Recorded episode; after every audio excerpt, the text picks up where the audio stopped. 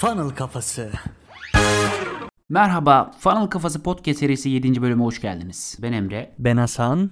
Bu bölümde sizlerle Funnel Kafası'nın 6 saç ayağından dördüncüsü olan teklif hazırlamanın temellerini konuşacağız. Evet Hasan, teklif nedir ve ne değildir? Bize kısaca anlatır mısın? Tabii ki anlatayım. Öncelikle sözlük anlamına hep beraber bir bakalım bu teklif hazırlamak ne demekmiş. Teklif hazırlamak hediye veya katkı olarak sunulan eğlence ya da satış amaçlı oluşturulmuş bir şey. Peki bizim baktığımız manası ile satışta kullandığımız teklif ne anlam ifade ediyor? Bunun detaylarını inelim. Ürünün kendinden daha fazlası olan ve içerisinde kullanılabilirliği, teslimat, destek ve kalite gibi değer katan unsurları içeren bir öneridir. Bakın değer katan unsurların altını çizmek istiyorum. Çünkü ürün ile teklif genelde karıştırılıyor. Teklif dediğimizde ürün ile beraber sunduğumuz tüm değerleri bir bütün şeklinde düşünmeliyiz. Yani satışta ya da hayatta hiç fark etmez sürekli birilerine teklif sunarız. Müşteriye bizden ürün alması adına yeni tanıştığımız bir insan ile konuşmaya devam etmek adına veya işte bir çocuğa söylediğiniz hareketi yapması adına gibi gibi gibi her şeyi bu havuzun içerisine dahil edebiliriz. Peki Emre abi hangi sektörde ya da hayatın hangi safhasında kullanacağımıza bakmaksızın neden teklif üzerine defalarca düşünmeliyiz? Bize bir anlatır mısın?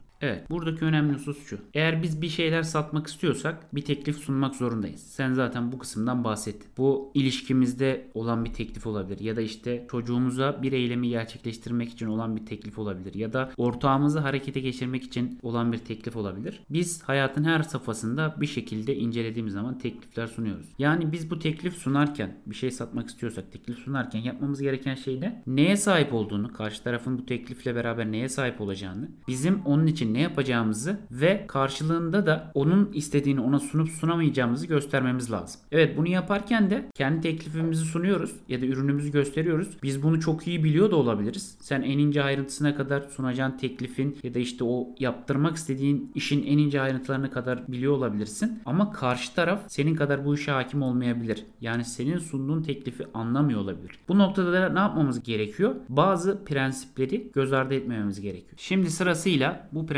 ele alalım. Birincisi perspektif. Bizler ne yapıyoruz? Satacağımız şeyle alakalı 7-24 mesai yapıyoruz. Onu en ince ayrıntısına kadar biliyoruz, inceliyoruz. Onun detaylarını keşfediyoruz. Hatta böyle bir müşteriye onu rahatlıkla saatlerce anlatabil anlatabilecek kadar bilgiye sahip oluyoruz. Ama bu karşı taraftaki insanın da bizim anlattıklarımızla aynı şekilde düşüneceği anlamına gelir mi? Gelmez. İşte bu yüzden yapmamız gereken ne? Müşterimizi çok iyi tanıyarak elimizdeki teklifi onların anlayacağı ya da başka bir tabirle onların kullandığı kendi diliyle anlatmamız lazım. Mesela Google arama reklamlarında ne yapıyorsun mesela? Müşterinin aradığı anahtar kelimelerden yola çıkarak aynı o dili kullanarak müşterinin karşısına çıkmaya çalışıyorsun değil mi? İşte perspektif prensibi bu. Yani sunacağın teklifi müşterinin baktığı perspektiften izah edersen anlamasını kolaylaştırırsın. İkinci prensip ne? Kolaylaştırma. Kolaylaştırma ne? Sunduğun teklif teklifi karşındaki insan için görülebilir ve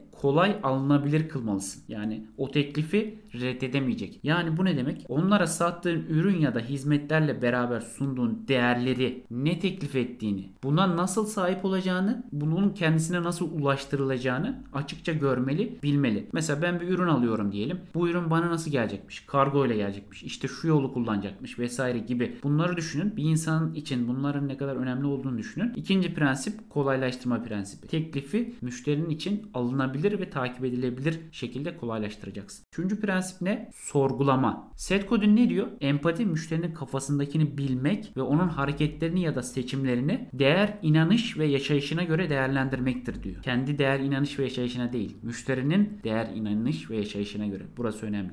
İşte bu noktada bizim teklifimizi sorgulamamız gerekiyor. Acaba müşteriye hangi teklifimiz daha çekici gelir? İnsanları çekmek için onlara daha kolay ve anlaşılabilir kılmak için tekliflerimizi nasıl bir hale dönüştürmeliyiz? Hangi tekliflerle insanları devamlı almaya yönlendirebiliriz? Bu soruların cevabını bizim sezgisi olarak bilmemiz yetmez. Mesela genelde bu soruların cevabını birileri sezgisi olarak biliyordur. Ya da işte bir ürün satan birine sorsanız biliyordur yani. Kendi içerisinde ben bu soruların cevaplarını zaten çok iyi biliyorum diyebilir. Ama bunları tek tek müşterinin bakış açısıyla cevaplayarak o zaman teklifi gerçek manada sorgulayabilir ve tam anlamıyla bunları karşılayıp karşılamadığını ortaya koyabiliriz. Dördüncü prensip değerlendirme. Bir teklifi analiz etmenin ya da değerlendirmenin en iyi zamanı ne? İşe başlamadan önce. Genelde insanlar ne yapar? İşe başladıktan sonra bunu analiz eder. Yani siz teklifinizi ürün pazara çıkmadan önce değerlendirmelisiniz. Çünkü insanların hala hazırda aradığı ürün ve hizmetleri görürsen bu insanların nasıl bir teklife ihtiyaç duyduğunu detaylı şekilde ortaya, ortaya koyabilirsin. Zaten bu konunun nasıl yürüdüğüne ya da işte pazara çıkmadan görülen fırsatlara göre teklif nasıl değerlendirilebileceğine dair tecrübelerimiz var. Onları da zamanı ve yeri geldiğinde paylaşırız. Eğer biz başlamadan önce yani satışa başlamadan önce böyle bir hazırlık yaparsak, böyle bir değerlendirme yaparsak teklifimizi insanlar için bu bahsettiğimiz prensipler çerçevesinde daha yalın, daha açık bir forma, açık bir hale getirebiliriz. Bu ne demek? Biz teklifi ürün pazara çıkmadan önce hazırladık, onu ortaya koyduk. İnsanlar için kolay anlaşılabilir kırdık. Zaten biz pazara çıkmadan önce bu eylemi yaptığımız için ilerleyen süreçlerde de insanların tavır davranışlarına, gözlemlerine, alışkanlıklarına vesaire göre bu teklifi güncelleyebilir ve bunları karşı konulmaz bir forma getirebiliriz. Şimdi teklifle ilgili prensipleri, bunların ne olduklarını, ne zaman ele almamız gerektiğini ve sorgulamamız gerektiğini konuştuk. Şimdi yapmamız gereken ne? Bu prensipler ışığında karşı konulmaz ve reddedilemez bir teklif oluşturmak. Peki Hasan, karşı konulmaz, reddedilemez bir teklifi nasıl oluşturabiliriz? Şimdi bunu anlatmadan önce Emre abi gayet güzel bir şekilde izah ettin. Bence dinleyenlerin de kafalarında bu konu hakkında soru işareti vardı. Perspektifi çok iyi bir şekilde izah ettin. Yani bizler yapmamız gereken müşterilerimizi çok iyi tanımak, elimizdeki teklifleri onların anlayacağı ya da başka bir tabirle onların anladığı dilde yapmamız gerektiğini anlattım perspektif kısmında. Kolaylaştırma kısmında sunduğumuz teklif insanlar için görülebilir ve kolay anlaşılabilir olmasının üstünü çizdin. Sorgulamada işte set Godin örneğini verdin. Müşterilerle empati kurmamız gerektiğini bizim tarafımızdan değil de onların kanadından düşünebilme yetisi kazanmamız gerektiğinden bahsettin. Ve dördüncü olarak da değerlendirmeden bahsettin. Bu zaten bizim her teklif verdiğimizde üzerinde sıklıkla durduğumuz bir nokta. Bir teklif analiz etmenin ya da işte değerlendirmenin en iyi zamanı biliyorsun ki zaten işe başlamadan önceki kısımdır. Bunu da gayet güzel bir şekilde anlattın. Şimdi gelelim karşı konulamaz, reddedilemez bir teklifi nasıl oluşturabiliriz? Öncelikle bir işletmenin can damarı ve başarısı için hayati rol oynayan şey ikna edici ve karşı konulamaz bir teklif hazırlamaktır. Bu 2-2-4. Bunun kaçarı yok. Yani herkes bunun farkındadır. Ürün, hizmet ya da bir bilgi dahi satmaya karar verdiğiniz şey ne olursa olsun teklifinizi ne kadar iyi kurgularsanız başarılı olma olasılığınız da o kadar artacaktır. Birçok girişimin başarısız olduğu yer sadece teklif değil aslında doğru hedef kitleye ulaşmak da olsa teklifin sizin için altın bir anahtar olduğunu unutmamanız lazım. Öyle ki bu anahtar size henüz keşfedilmemiş potansiyellere ve büyümelere giden yolun kapısını aralayacaktır. Ama bunun basit bir mesele olmadığı da aşikar. Bunun üzerinde durmalısınız, emek harcamalısınız. Karşı konulmaz bir teklif oluşturmak için doğası gereği şu üç şeye hakim olmamız gerekiyor. İlk olarak müşteriyi çok iyi tanımalıyız. İşiniz ve sektörünüz hakkında spesifik bilgi sahibi olmalısınız ve rekabete gireceğiniz pazarı bilmeniz gerekir. Bu üçüne ne kadar hakim olursanız karşı konulamaz bir teklif oluşturma olasılığınız da o kadar artacaktır. Başarılı olmak için denklemin diğer önemli elemanları olan satış funnel'ları ve sistem kurmadan ilerleyen podcastlerde bahsedeceğiz ama bugün karşı konulmaz teklif için gerekli anahtar adımları bir sırayla değinmek istiyorum Emre abi. Şimdi 7 anahtar adımdan sırasıyla bahsedeceğim. Her biri başlı başına çok önemli ve bir tanesi dahi göz ardı etmek ciddi bir zaman kaybı olabilir sizin için. O yüzden dikkatlice dinlemenizi istiyorum. Biz burada bir çatı, bir konsept sunuyor olsak da bu anlattıklarımızı uygulamanın da ne kadar kritik olduğunu lütfen göz ardı etmeyin. Bunları anlamak ve uygulamak için harcadığınız zaman sizi bulunduğunuz pazarı domine etme noktasında zirveye ulaştırabilir. Şimdi size 7 önemli anahtar adımdan bahsedeceğim. Bunlardan birincisi açık ve anlaşılır olmak, ikincisi muazzam bir değer sunmak, üçüncüsü müşteriyi özel hissettirmek, dördüncüsü teklifi düzgün bir şekilde izah etmek, beşincisi müşteriyi harekete geçirmek, altıncısı da güçlü bir çağrı yapmak ve son olarak yedincisi de onlara garanti sunmak. Şimdi bu 7 maddeyi daha detaylı bir şekilde hep beraber inceleyelim. Bir de ne demiştik? Açık ve anlaşılır ol. Yani kafası karışan işte şüphe duyan insan senden bir şey almaz. Müşterinin senden alım yapabilmesi için yüz yüze ya da bir sayfa aracılığıyla nasıl olduğunun hiçbir önemi yok. Neye sahip olacağı ile ilgili spesifik anlatımlar ister senden. Sayılar, tarihler, istatistikler kullanarak sunduğun teklifi detaylandırabilirsin. Ama burada dikkat etmen gereken nokta şu. işin karmaşıklığından ziyade sonucu anlat. Göreceği değeri anlat. Karşı tarafın neler kazanacağını anlat.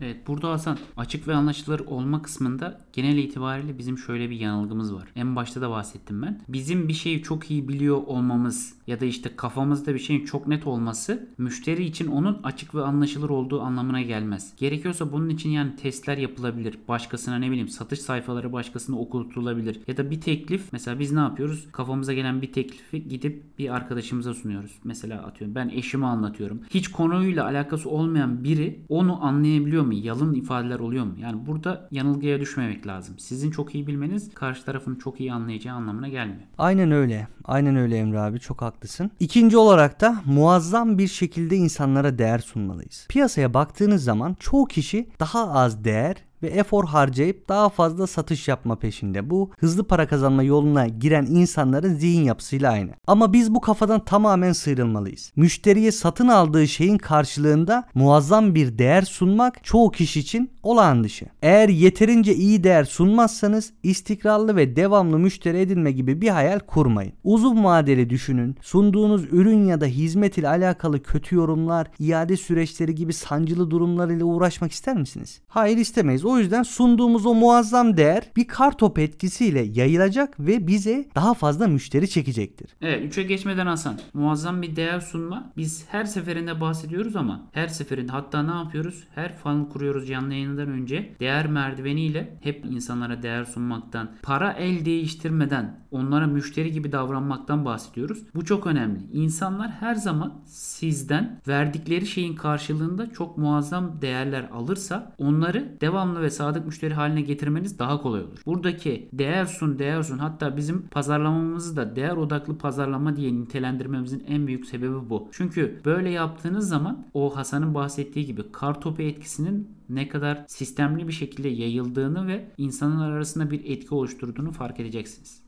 Evet evet Emre abi hatta bu konuyla alakalı yani sadece değer merdivenine özel ayrı bir podcast kaydı da yapalım beraber. Şimdi üçüncü olarak da ne demiştik? Müşteriye kendini özel hissettireceğiz. İnsanların sizden alım yapmaları için onlara bir sebep vermelisiniz. Bu bazen bir indirim bazen de sunduğunuz premium ürün ya da hizmetler olabilir. Ya da başka bir bakış açısıyla ürünün yanında verdiğiniz bonuslar da olabilir. Müşterinin kafasındaki itirazlar ya da endişeler varsa teklifiniz ne kadar iyi olursa olsun satış yapamayabilirsiniz. O yüzden tüm bu itirazları gidermenin yolunu bulmalısınız. Bunların başında da bonuslar gelir. Bonusları da ilerleyen bölümlerde daha detaylı bir şekilde tekliflerin yığın kısmında sizlere anlatacağız. Dördüncüsü ne peki? Teklifi izah etmemiz. Burada ne demek istiyoruz? İnsan doğası gereği şüpheci bir varlık. Kime hangi ürünü sattığınızın aslında hiçbir önemi yok. İnsanlar sizin teklifinize geldiğinde ikna olmalılar. Yani insanlarla bir güven ilişkisi ve iletişim kanalı oluşturmalısınız ki sunduğunuz teklif onlar için ne ifade ettiğini ve karşılığında ne alacaklarını tereddütsüz bir şekilde kavrayabilsinler. Beşinci olarak ise müşteriyi harekete geçirmek. Onlarla telefonda ya da yüz yüze görüşmenizin hiçbir farkı yok. Kafalarında bir şüphe ya da itiraz varsa bunları eksiksiz cevaplayabilmeniz gerekir. Ve bu tereddütleri sonraya bırakmak çoğunlukla müşteriyle bir daha temas kurmamanız anlamına gelir. Yani o işi alamayacağınız anlamına gelir. Hatta bu noktada bizim önerimiz şudur. Çünkü biz de bunu uyguluyoruz. Farz edelim ki danışmanlık veriyorsunuz. İki ortakla görüşecekseniz veya iki ortaktan birine işi anlatacaksınız ve şimdi işi anlattıktan sonra ortaklardan biri sizi dinliyor, diğeri sizi bilmiyor. Şöyle bir cevapla karşılaşacaksınız. Evet işte her şey çok güzel Emre, Hasan. E, ben bir ortağıma danışayım. Ortağıma da anlatayım. Şimdi burada yapılması gereken şey şudur. Ortağınızı hemen telefonla arayın. Biz ona da izah edelim. Veya çağırın yakınlardaysa gelsin hemen bir görüşme yapalım. Veya ikinci görüşmeyi yapalım. Ortağınız da gelsin hep beraber konuşalım. Neden biliyor musunuz? Çünkü sizin anlattığınızın artık bir önemi orada kalmıyor. Karşı taraf ne anladıysa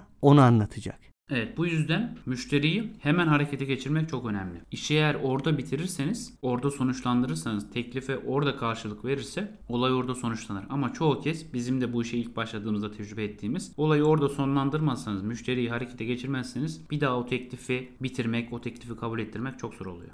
Aynen öyle ve bunun sonrasında ne geliyor? Güçlü bir çağrı yapmak. Altıncı olarak. Teklifi sunduğunuz kişiye ondan ne istediğinizi açık bir şekilde söylemelisiniz. Burası çok önemli. Buraya tıkla sonra bu sayfaya geç şu kısmı oku gibi hani call to action'lar yapıyoruz ya. İnsanlar her zaman bunlara ihtiyaç duyarlar. Bu arada unutmadan amaç müşteriye bir sürü buton vesaire sunmak değil. Amaç onu istediğimiz yönde adım adım ilerletebilmek. Zaten bu sebeple satış sayfalarında kullanılan funnel çok etkili. Güçlü bir çağrı yaparken de funnel kuruyoruz canlı yayınlarında bundan aslında böyle ufak triklerle çok güzel bahsediyoruz. Güçlü bir çağrı yaparken de esas olan şey ne? İnsanlara kişiselleştirilmiş çağrılar sunabilmek. Evet seminerde yerimi ayırt. Evet ben workshop'a katılmaya hazırım. Evet bu lezzetleri öğrenmek istiyorum gibi butonları ya da işte call to action'ları çağrıları kişiselleştirirseniz o zaman yaptığınız bu güçlü çağrılar insanlarda daha kolay mahkes bulabilir ve insanlar daha kolay harekete geçebilir. Ki zaten bizim de amacımız insanlara bunu her hafta yaptığımız canlı yayınlarla anlatabilmek, aktarabilmek. Ve gelelim sonuncu anahtarımız olan 7. anahtar. Peki bu ne? Garanti sun. İnsanlar şüphelerini doğrulayanlar ve korkularını giderenler için her şeyi yapacaktır. Bunu zaten canlı yayınlarımızın sonunda Emre abi de her zaman kullanır. Onları harekete geçirmek için garanti sunmaktan, ürüne ya da hizmete duyduğun güveni belirtmekten kesinlikle geri durmamanız lazım. Ancak çoğunlukla müşterilerin garanti istemesinin ardında henüz kafalarında cevaplanmamış sorular olduğu içindir.